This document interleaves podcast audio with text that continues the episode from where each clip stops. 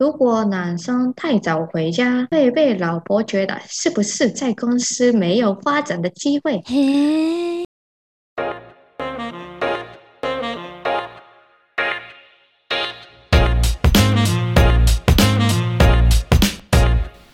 嗨，大家好，我是 Vinny，欢迎收听 Vinny 康拜，为你干杯。品酒是一种生活态度，也是传达情感的一种方式。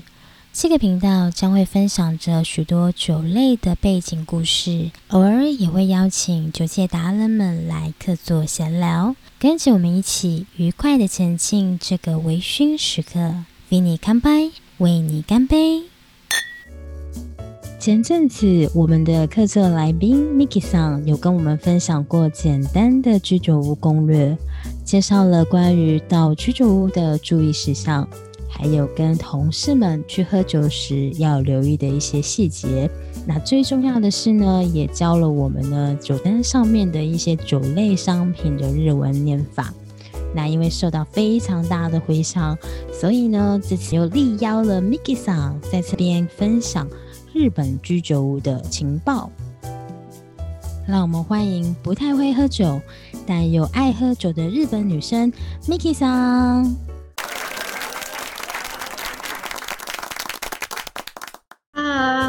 お久しぶりです。ミキです。相変わらずお酒は飲みな飲めないんですけど、また来ました。よろしくお願いします。またよろしくお願いいたします。早期呢，其实呢，在日本呢，还非常传统的年代呢，居酒屋呢，给人家的印象好像主要都是只有。男性跟公司同事啊，或是主管啊，去喝酒的地方。而且呢，从很多的漫画中、日剧中可以看到，如果男生太早回家，好像会被老婆觉得，嘿，我老公是不是在公司没有发展的机会呢？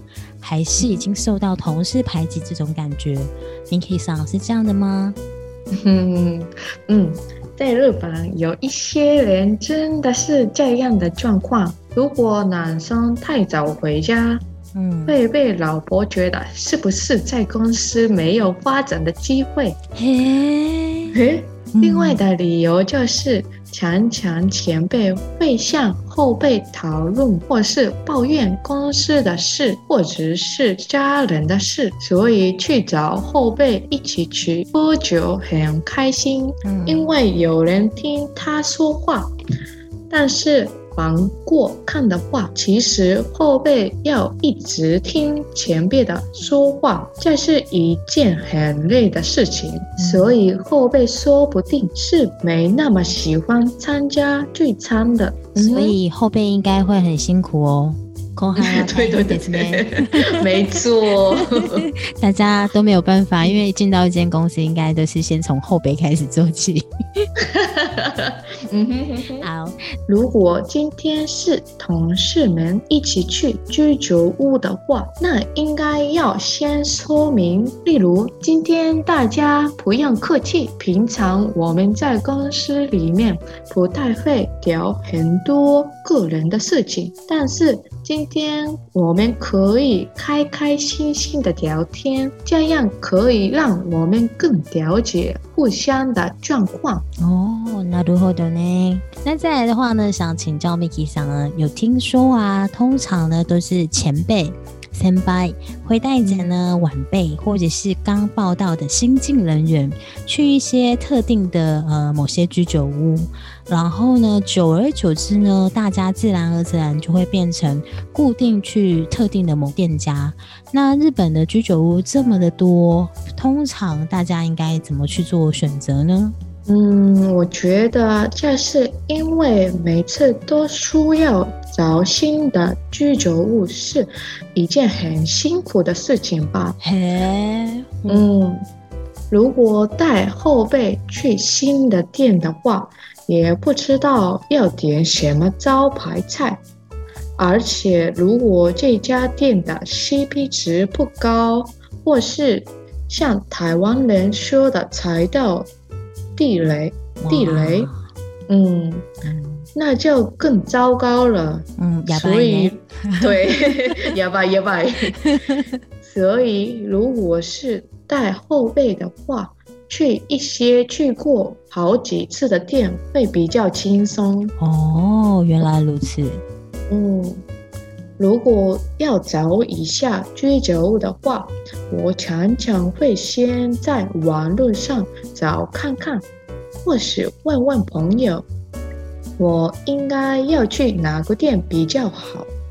我会听听看他们的评价，或者找一些连锁店也可以，这样会比较简单，也比较轻松。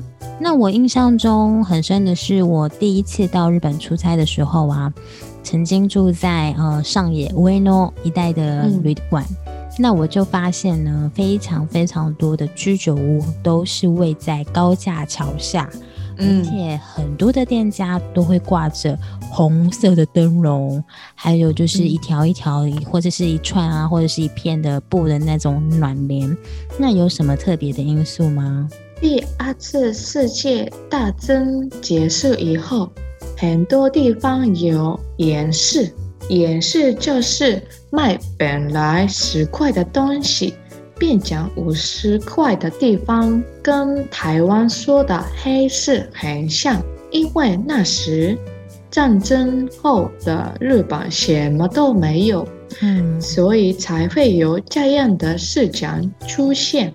但其实这是违法的事情，所以过了几年以后，政府说不可以再这样的继续下去，所以呃这些店家后来就搬到警察不太会注意的高架桥下，并且开始变成居酒屋的样子。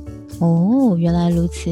嗯哼，用暖帘就是暖帘的理由是，以前的居酒屋只是一个简单的摊子而已。为了希望让客人有进去店里面的感觉，也不让一些蚊子或是虫也不想小心。飞进去店里面，所以那些高架桥下的居酒屋就开始用暖帘。哦，原来如此，听起来很亚他系呢。错，没错。啊，灯笼就是秋静。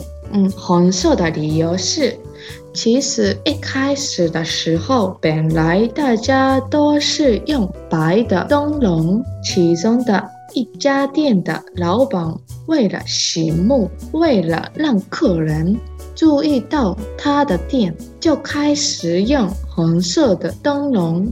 后来大家就开始渐渐的从白色的灯笼变成用红色的灯笼了。哇，所以原来是是这样子的原因啊！那那点的声音应该非常的好啊。对，应该超好。那这边可以再请 Miki 想教我们念一下，就是代表性的那个红灯笼跟暖帘，日文要怎么念吗？红灯笼就是阿卡秋景，阿卡秋景。暖帘，暖帘，暖帘，所以就大家可以可以学一下哦。如果去到日本的话呢，可能有机会可以拿来说一下。嗯，好。那再来的话，就是居酒屋好像也有分蛮多的类型哦。那有一些呢，在呃居酒屋的招牌上面呢，会写着脚打、大众酒屋啊、立吞，还有。大家会误会的烧鸟 之类的，那有的呢还会写呃一些放题这样子，那差别在哪里呢？嗯，在关东的话，找的是卡库奇，比较像是专门卖酒的地方，然后他们会有一个小角落。让客人买买完酒以后，可以直接在店里开始喝酒，但是他们的料理就比较简单一点，可能是下酒菜单而已，对不对？嗯嗯嗯，超简单的。在关西的话，地吞就是塔吉诺米，跟跟刚刚说的卡库奇很像。但是大部分会是站着喝酒吃饭，所以才叫做塔吉诺米。那价格、料理、气氛是比较适合一般民众的话，我们会说价就是大众居酒屋，如果那家店卖的料理大部分是嗯烧鸟，那个 yakitori 哦，yakitori，台湾人都很常听到的，就是串烧，嗯嗯嗯嗯，串烧。的话，被说 yakitori 嗯店嗯，关东煮店也有。那关东煮的话，其实台湾人应该蛮熟的，因为台湾人也很爱吃。那通常也都知道叫 oden 嘛，对不对？嗯嗯，没错没错。所以 oden 的一些店里面，他们其实也是居酒屋的类型，然后有卖 oden 之外，也有卖 osake 咯。对，没错。嗯，原来如此。哇，那因为这边呢，我们台湾很常看到啊，就是有些杂志啊，或者是网站啊，布洛克会介绍脚打、立臀、烧鸟，其实这些都是日文的汉字呢，直接截取出来的。所以大家如果有时候看到脚打，不知道哎，觉得那是什么东西？立吞是立刻要吞下去吗？还是烧鸟就是把鸟拿来烧呢？好可怕，好可怕，所以就千万不要误会喽。好，那最后呢，我们今天也来简单的呢，为大家介绍一家在日本好像蛮多连锁店的，那很多 YouTuber 还有布洛克呢都有介绍过的连锁居酒屋鸟贵族。在日本这家店的价格都是每一道料理只要两百九十八元。哇哦，嗯，超便宜。对，所以台币是多少钱？台币是六十块左右吧。哇，一道料理只要六十块耶。嗯，而已，对，超便宜。嗯，所以对日本人来说，这家店的 CP 值还不错。嗯，重要重要的是，这间店也没有用餐时间的限制。哇，所以，嗯，所以当我在日本的时候，也会常常去这间店。啊，一代一代，嗯，去呃去日本的时候试试看，到处都有。这间店的老板的儿子是日本一个有名的团体。光吧里面其中的一股艺人，大仓忠义的爸爸新开呃所开的店，所以也有明星的光环加持，名气很大。对对对对，应该是第一个便宜啦，然后应该是口味啊、呃环境啊，应该也都还不错，对不对？对，嗯。那请问 Miki 桑啊，这个类型呢，跟一般我们常看到的那个放题呢，有点不一样，对不对？嗯，放题是什么意思？放题就是吃到饱、喝到饱的店，所以我们一般会上面看到它背后带、的背后带，就是吃到饱或者是喝到饱。那在日本居酒屋的话，Miki 桑会喜欢吃这种它背后带或者是的背后带的店吗？啊，我其实没那么喜欢，因为我那个时候的酒店没那么好吧，所以哦，那个吃到饱、喝到饱的时候，呃，没那么划算吗？呃，也是，因为如果你酒量喝不多的话，那其实呢，就像我们吃不多，如果还去跟人家吃到饱的话，应该怎么算都是有点不合算，荷包。对对对对对，对，没错。对，好，那我们今天呢，其实也是很简单的介绍了几个重点呢，就是呃关于日本的居酒屋的一些情报。那也希望就是呢，下次有机会呢，再邀请 Miki 上来跟我们分享更多关于日本居酒屋的一些攻略啦，一些呃情报。啊，这样子，那今天就谢谢 Miki 桑，谢谢，谢谢，谢谢，嗯，拜拜，拜拜。那今天的分享就到这边为止，希望以上的内容你们会喜欢，我们下次见，比你 come by。